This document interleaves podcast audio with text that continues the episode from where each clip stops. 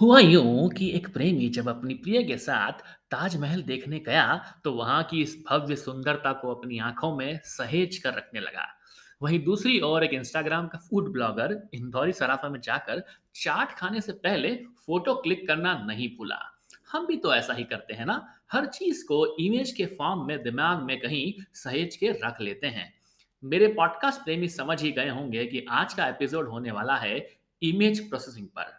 Hello दोस्तों, मैं आ गया हूं आपका डीप स्टोरी टेलर अमित नए एपिसोड में। उम्मीद है आपको पिछले सारे एपिसोड मजेदार लगे होंगे। ये दुनिया चलचित्री तो है, हमारी आंखें इस चलचित्र की भांति देखती हैं और ह्यूमन ब्रेन को इलेक्ट्रिक सिग्नल भेजती हैं। ऐसा ही तो होता है जब हम कोई नई इमेज देख लेते हैं। चलिए बात करते हैं वैसे इमेज होती क्या है, मतलब कि व्हाट इज एन इमेज। आम भाषा में वैसे इसे व्यक्ति या वस्तु का मानसिक चित्र या कल्पना कहा जाएगा। थोड़ा अंग्रेजी में समझ लेते हैं Amit. A visual representation of something is nothing but a image. अब कंप्यूटर के लिए इमेज क्या होती है, मतलब what is an image in computer. A picture composed of an array of elements called pixels. थोड़ा टेक्निकल हो गया। पिक्सेल्स की बात भी करेंगे। स्मॉलेस्ट एलिमेंट होता है जो कंप्यूटर के लिए एक मेन काम करता है। हुआ यूं कि 90s के इंजीनियरिंग स्टूडेंट के पास मिड सेम का पेपर आ गया। उन्हें लगा इस हैंड रिटन पेपर को फोटोकॉपी कर लो और अपने सारे मित्रों को पहुंचा दो। फोटोकॉपी होती चली गई और कार्बन जमने के कारण क्वेश्चन में छपने वाले कुछ न्यूमेरिक वैल्यूज दिखना मुश्किल हो गए। तब उस इंजीनियर का मन करा कि काश इसे साफ कर पाता, इस धुंधलेपन को हटा पाता, धुंधला नहीं कालेपन को हटा पाता तो धुंधला दिख जाता और होता कि मेरा पेपर आसानी से मेरे मित्रों को समझ आता जो हमने जुगाड़ा था।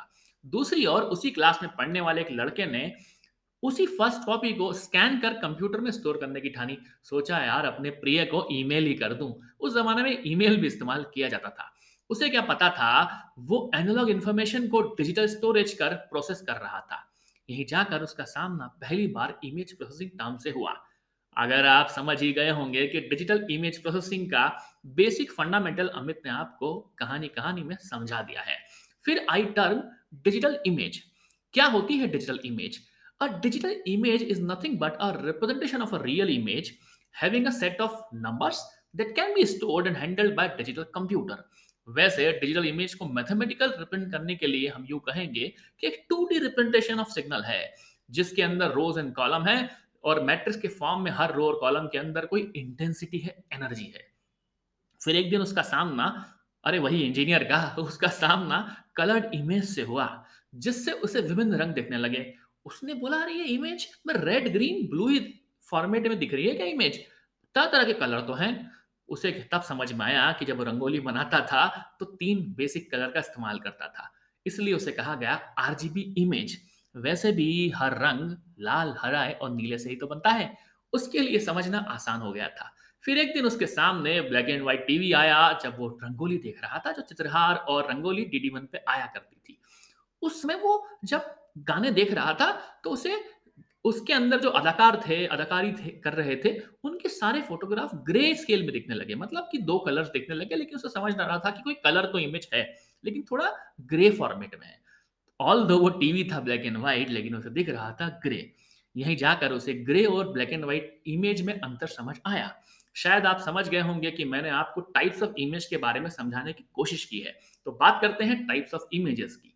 पहला होता है ट्रू कलर आरजीबी इमेज जिसको हम रेड ग्रीन ब्लू से मिली हुई इमेज कहते हैं, जो बेसिकली उसका डायमेंशन होता है m×n। m मतलब रोज, n मतलब कॉलम, क्रॉस 3 बेसिकली रिप्रेजेंट करता है आरजीबी इमेज को। वैसे हमारे पास ग्रे स्केल होती है जिसमें हमारे पास में इंटेंसिटी होती है। और फाइनली हमारे पास होते हैं ब्लैक एंड व्हाइट जो कि हम बाइनरी इमेज भी कहते हैं जिसमें 0 और 1 होता है। वैसे ये इमेज डिफरेंट फॉर्मेट में भी अवेलेबल होती हैं जो आपने देखी भी होंगी जब आप फेसबुक पे फोटोग्राफ अपलोड किया करते थे या इंस्टाग्राम पे अपना फोटो अपलोड करते थे। JPEG format joint photograph expert group कहा जाता है इसे। PNG portable network graphics, BMP bit map format, TIFF tagged image format. ऐसे तो बहुत सारे फॉर्मेट होते हैं मित्रों, लेकिन मैंने आपको बड़े ही आसान से फॉर्मेट बता दिए। आप ये पूछेंगे अमित इन फॉर्मेट का सिग्निफिकेंस क्या है, तो मेरे दोस्त कॉम्प्रेशन रेशियो की एक टर्म आती है, जिसके आधार पे हम समझते हैं कि इमेज के डिफरेंट फॉर्मेट किस लिए काम आते हैं। वैसे आपकी जानकारी के लिए बड़ी आसान भाषा में समझा दूं कि पीएनजी जो होती है ना, उस इमेज के फॉर्मेट में इमेज की क्वालिटी अच्छी कहलाई जाती है क्योंकि वो पोर्टेबल नेटवर्क ग्राफिक्स फॉर्मेट है जो आम भाषा में यूज किया जाता है हर जगह इमेज प्रोसेसिंग में। वैसे तो पता है उस समय का जो इंजीनियर था ना, शायद उसका इंस्टाग्राम जनरेशन वाला इंजीनियर नहीं था।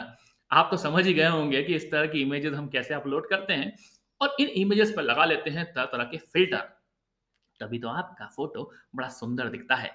उस समय का इंजीनियर को पता नहीं था कि इमेज की इंफॉर्मेशन को जो हाइड हो गई, जो वाला सीन जब उसकी पेपर का ऊपर जम गया था कार्बन, तब उसे पता नहीं था कि उस पर फिल्टर लगाएगा तो हो सकता है कि वो काला वाला फोटोग्राफ मतलब काला वाला पेपर में जो उसके नंबर छुप गए हैं वो साफ हो सकते हैं, क्योंकि वो लगा सकता है एक अच्छा फिल्टर। यहीं जाकर उसका सामना हुआ था पहली बार फिल्टर्स पर। दोस्तों आप समझ गए होंगे कि अमित ने आपको फिल्टर की भूमिका बना दी है। मुख्यतः 2 तरह के फिल्टर होते हैं। वैसे तो लो पास फिल्टर, जिसको हम लोग स्मूथिंग फिल्टर भी कहते हैं, जो बेसिकली स्पार्शियल फ्रीक्वेंसी नॉइज को रिमूव करता है किसी एक डिजिटल इमेज में से। थोड़ा टेक्निकल हो गया वापस से। हाई पास फिल्टर, जिसमें कि एज डिटेक्शन, शार्पनिंग होती है, जो बेसिकली इमेज को शार्पर बनाता है। तो आम भाषा में समझ ले तो लो पास फिल्टर और हाई पास फिल्टर, 2 ही तरह के फिल्टर की बात करूंगा। बाकी सारे फिल्टर्स के कॉन्सेप्ट को मैं आपको अगले एपिसोड में अच्छी तरह से समझाने की कोशिश करूंगा। चलिए जरा इमेज प्रोसेसिंग के बेसिक एल्गोरिथम की बात कर लेते हैं। अमित, काम कैसे करती है डिजिटल इमेज प्रोसेसिंग? अगर आम भाषा में देखा जाए, पहली बार इमेज को रीड करें, जिसको हम इमेज एक्विजिशन भी कहते हैं। दूसरी बार इमेज को प्रोसेस करें, मतलब प्री प्रोसेस करें, जिसमें मूलतः फिल्टरिंग लगाई जाती है, थोड़ा इमेज को साफ करना, क्लीन करना। तीसरा फीचर एक्सट्रैक्शन, जब हम मूलतः उस इमेज के अंदर से किसी फीचर को एक्सट्रैक्ट करते हैं जिसकी मदद से हम पहचानते हैं कि इमेज के अंदर क्या है। और फाइनली हम किसी एक कंक्लूजन पे आते हैं, रिकॉग्नाइज करते हैं कि फाइनली प्रोसेस करने पे हमें क्या दिख रहा है। इस तरह की 4 स्टेप होती हैं। वैसे टेक्निकली तो बहुत सारी स्टेप्स को इसको सब डिवाइड किया जा सकता है, जिसके टर्म कुछ इस तरह के हैं: image acquisition, image enhancement, image restoration, colour image processing, wavelets, compression, morphological operations, image segmentation. Amit, इतने सारे टेक्निकल वर्ड्स! फिकर मत करो मित्रों, ये इमेज प्रोसेसिंग की सीरीज बनाऊंगा मैं और आगामी एपिसोड्स में आपको आसान भाषा में सारी टर्म समझाने का प्रयास करूंगा। अब बात करते हैं इमेज प्रोसेसिंग की एप्लीकेशन की। एप्लीकेशन का तो खेल है मित्रों, सब लोगों ने एप्लीकेशन तो देखी ही होगी। वही अपना गूगल लेंस, जहां हम लोग किसी भी इमेज को गूगल पे सर्च करके देख सकते हैं कि उस इमेज के बारे में क्या इन्फॉर्मेशन है। फॉर एग्जाम्पल, अगर आप किसी मॉल में कोई सामान खरीदने गए, खासकर कोई फीमेल कोई कपड़ा पसंद किया उसने, अरे यार कपड़े का रेट तो काफी ज्यादा दिख रहा है, कहीं पास वाले मॉल में similar look alike piece available है क्या, देख लेती हूँ। ये सब कुछ आप चेक कर सकते हो गूगल लेंस से। किसी पर्टिकुलर कॉपी टेक्स्ट को कॉपी करके उसको ट्रांसलेट भी कर सकते हो। Basically it is like this, you can translate text in real time from different languages, approximately 100 languages. और even you can copy a paragraph और serial number from an image. कितना अद्भुत है ना। बेसिकली आपके पास मोबाइल में वो एप्लीकेशन होना चाहिए या क्रोम के अंदर वो एक्सटेंशन। स्टेप बाय स्टेप आप होमवर्क की हेल्प भी ले सकते हो। वो स्टूडेंट जो होमवर्क में अटक जाते हैं, उनको लगता है कोई अच्छा वीडियो मिल जाए, अमित का कोई अच्छा पॉडकास्ट मिल जाए जिससे हम समझ पाए basic fundament of image processing, तो आप देख सकते हैं गूगल लेंस पे भी जाकर, जब आपको कोई होमवर्क के कॉरस्पॉन्डिंग प्रॉब्लम आता है इमेज प्रोसेसिंग अगर आपको दिखता है, तो उस इमेज प्रोसेसिंग कॉरस्पॉन्डिंग आपको वीडियो ऑडियो भी मिल जाएंगे। मेरा पॉडकास्ट तो अवेलेबल है ही आपके लिए यार। उसके बाद अगर हमको कहीं गए घूमने, सुंदर जगह पे प्लांट दिख गए, एनिमल्स दिख गए, नाम ही नहीं पता, क्यों ना उनके फोटोग्राफ देख खींचे और यूज कर लें गूगल लेंस, जिससे आपको पता लग जाएंगे कि उनके फोटोग्राफ्स के आधार पर उन पर्टिकुलर प्लांट्स या एनिमल के नाम या उनकी कैटेगरी या उनकी ब्रीड हमें पता लग पाएगी। इसके अलावा क्या एप्लीकेशंस होती हैं? इमेज की शार्पनिंग करना, रिस्टोरेशन करना, वही अपना इंस्टाग्राम वाला फिल्टर लगा लो, बड़ा सुंदर सा बना लो। मेडिकल फील्ड में एक्सरेज हैं, कैंसर डिटेक्शन है, ब्रेन ट्यूमर डिटेक्शन है, बहुत सारे एप्लीकेशन है बायोमेडिकल सिग्नल प्रोसेसिंग के अंदर। रिमोट सेंसिंग में आप कर सकते हैं, वायरलेस सेंसर नेटवर्क में कुछ इमेज आपके पास गूगल की इमेजेस अवेलेबल हैं, आप उनका सैटेलाइट इमेजेस हैं उनको यूज कर सकते हैं। कोई इमेज को ट्रांसमिट करके उनको एनकोड करना है सिक्योरिटी पर्पस के लिए, मशीन और रोबोटिक विजन में तो आप इस्तेमाल करते ही हैं। कलर प्रोसेसिंग बड़ा महत्वपूर्ण हिस्सा है। पैटर्न रिकॉग्निशन और वीडियो प्रोसेसिंग में भी आपको इमेज प्रोसेसिंग का यूज किया जाता है।